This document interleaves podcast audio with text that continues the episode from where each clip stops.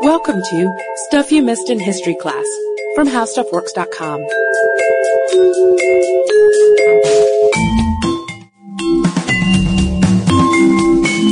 Hello and welcome to the podcast. I'm Katie Lambert, joined by Sarah Dowdy. How are you, Sarah? I'm great, Katie. How are you? You won't be as great once we start talking about what we're talking about, which was a listener request. Jamie from DC wanted to hear all about John Snow and the cholera outbreak in Victorian London. I don't know. I'm kind of a fan of slummy Victorian London, so I think I'm going to enjoy this one. John Snow was born in 1813 in Yorkshire, England, and he was actually the son of a coal yard laborer, but quickly gets into the medical field at 14 when he starts three consecutive apprenticeships and first encounters cholera not that long after while visiting coal miners. In 1831, he gets, you know, his first exposure to contagious disease. Yeah. He doesn't begin his formal medical education until 1836, but he gets his MD in 1844 from the University of London. And by 1849, he is a licensed specialist of the Royal College of Physicians of London, which was a really elite organization. Yeah, this guy gets big fast. Um, he kind of enters the realm of what today we'd probably call a celebrity doctor, especially when he treats Queen Victoria. That's because he learned about ether being used in America, but pioneered how it was uh, dispensed. Right. So he helps Queen Victoria through her childbirth on the birth of Prince Leopold and Princess Beatrice and makes the public more accepting of the process yeah. at all. If Victoria is into it, whether it's Christmas trees or big white weddings or ether, the kingdom likes it too. Trendsetter Victoria. But we don't think of him today for his work in anesthesia. We think about him for his pioneering work in germ theory. And to do that, we'll give a little background first about Victorian London, which was really disgustingly really dirty. Yeah. The life expectancy for a gentleman in Victorian London was 45, but if you were a tradesman, it was your mid 20s. So I would be killed off by now. Mm. And so would you. And London was really, really stinky, like known worldwide for being stinky. It was the biggest city in the world, but sewage was just piled up everywhere. Toilets drained into basement cesspits, so there would just be piles and piles of sewage in your basement, stinking to high heaven. And the cesspits were flushed into the river if they were cleaned which of course is where everyone got their water. Maybe you can see where this is going. Yeah. so needless to say, London, overcrowded, dirty, stinky, a good place for diseases to spread. And at the time, it was thought of that diseases came from miasma, or bad air from decayed organic matter. So bad smells meant disease. And when the entire city stinks, people thought you were getting sick from the sewage. There's also a moral element to the whole miasma theory uh, that stinky people were, you know, unclean and more prone to disease, not just because they were poor and destitute and living in overcrowded hovels. They were morally unsound. So too bad for you, poor people, if you yeah. lived in Victorian London. Everyone thought your illness was your own darn fault. So Snow doesn't buy this, though he thinks that diseases are caused by some agent, not by a smell. Right. So they started calling that germ theory. And so we've got these two philosophies that are kind of going head to head and they, they go head to head for, for decades, surprisingly enough to, to us who, you know, miasma sounds like such a bad idea. Um, but people aren't quick to buy germ theory. So there have been a few outbreaks of cholera in London. The 1848-1849 cholera outbreak killed 50,000 people. And this is where John Snow wants to figure out how this is happening. Cholera is not a pretty disease. You no. die from basically diarrhea that's unstoppable and various digestive ills. You die from dehydration because your body doesn't have any fluid left. You can die really quickly, like within a day. So John Snow wants to figure out this germ theory and see if he can prove it. But in that particular outbreak, there weren't any public death records and he couldn't figure out who was giving water to which households. So this wasn't a good test case for him. And in the summer of 1854, another cholera outbreak happens. 700 people are dead in two weeks. And this is when he starts his experimentation and runs around testing water and interviewing people and trying to figure out where this is coming from so he can stop it. And he performed two classic experiments during this 1854 outbreak. Um, the first was the Broad Street Pump outbreak experiment, which is my favorite. He's like Sherlock Holmes of medicine he in this is. thing. He's fascinating. It's pretty amazing. So, um, in the Soho district of London, wh- where he's actually based, his medical offices are actually based, there is a sudden case of cholera, 70 fatalities within a 24 hour period, most of them within five square blocks. Um, and all of these fatalities are based around the Broad Street pump, which is a free water pump for the poor. It draws the water from uh, a well underneath the Golden Square, which has some of London's poorest, most overcrowded people. So in the last week of August 1854, all the residents of Golden Square start dying, and it starts with an upset stomach, and then goes to vomiting and severe cramps in the gut, and then to diarrhea and thirst, and then, like we said, death from dehydration, and it's fast to kill. Some people are dying within 12 hours after Yeah. it starts, and it's really fast to spread.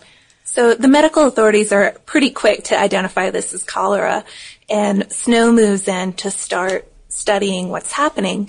And he takes a really multidiscipline approach. He looks at water samples and sees, you know, what he can find in the water, but he also starts looking at the maps of London Dead or the weekly statistics about who's dying of cholera in London, looking for geographical patterns. And he draws a ghost map that showed a correlation between cholera cases in this neighborhood and the Broad Street pump. Basically, if you lived within walking distance of the Broad Street pump, if that was your nearest water source, you were very likely to come down with cholera. And it's really intense. You can find a bunch of them online of the ghost maps, but they're just black lines everywhere showing people little, dying. they're very disturbing little stacks of black lines and you'll see the pump location and the houses immediately adjacent to the pump just have these huge stacks of black lines coming from them. And this is part of the reason he's called the father of modern epidemiology. It starts right here.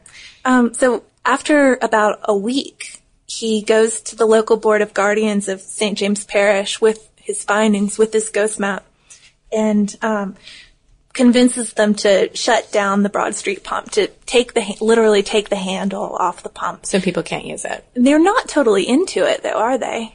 No, they're still thinking about the whole miasma thing. So they're engaged in this pursuit to spread lime all over the streets because that'll kill the smells and surely that will kill it. But they decide, okay, Go guys convinced. So let's go ahead and take the pump handle off. And surprise, surprise, the outbreak ends. But what's so great about Snow's experiment here is he doesn't just look at the overwhelming evidence on the side of if you, you know, drink this water, you very well might get sick. He looks at kind of the statistical outliers. Yes, he's very thorough. I love this. Yeah, he, um, there's some school children who don't live near the pump who end up dying. He reasons that they pass by the pump on their way to school. And my favorite, there's a widow in West End, Hampstead, and her niece in Islington, and they got sick, but neither of them had been anywhere near Soho. So he did some investigation, did some interviewing, and discovered that the widow had once lived on Broad Street and liked the taste of the well water so much that she had a servant go to Soho every day and bring her back a bottle of it to drink. It's like when you go to Florida or South Georgia and you like bring your Atlanta Bring water. your own water. Um, so yeah, and he actually finds the last bottle of water that the widow had gotten was from August 31st, which is the start of the epidemic. So bad, bad timing there. There's also an army officer living in St. John's Woods who dies after dining in Wardour Street where he had drunken a glass of water from the Broad Street well. And he also, in his thoroughness, looks at the people who didn't get sick. So the people at the Poland Street workhouse are just around the corner from the Broad Street pump. So, I mean, if you're thinking about it, they should have been sick, but they weren't. And so he went and looked into that, and that's because the workhouse had its very own water source. They weren't using the Broad Street pump. And that's also a good case against the miasma theory. It, these people Right. are in the workhouse, they're dirty, they're more likely to be morally suspect. Morally corrupt. Sorry, y'all. but here they are, you know, safe from cholera. Also, the Broad Street Brewery, which, you know, right down the street from the pump, um, no deaths because the workers are given a daily beer allowance, so they don't need to drink water. I feel like there's a lesson in there somewhere for my bosses. he also has the help of Reverend Henry Whitehead, who's the vicar of St. Luke's Church. And Whitehead actually wasn't originally on his side. He thought the outbreak was caused by God's intervention. And he started a report to prove it, but it actually only ended up confirming John Snow's study. But he was man enough to come to, admit it. to Snow and admit, you know, my research is the same as yours. And he actually helped Snow um, track down the source of the local outbreak. A sick child at number 40 Broad Street, right near the pump, um, had had his diapers washed and the water was dumped into a cesspool. It was only a few feet away from the well. And after the child died, no more diaper pail water had been dropped in that cesspit, so people stopped getting sick. Yeah. So later in the year, our Sherlock Holmes, John Snow, conducts a grand experiment and he compares the London neighborhoods who are receiving water from two different companies. And one company uses water that comes from the Upper Thames and the other uses water that comes from the heart of London. And interestingly, Parliament had actually required the metropolitan water companies to improve the quality of their intake, but not all of them had complied.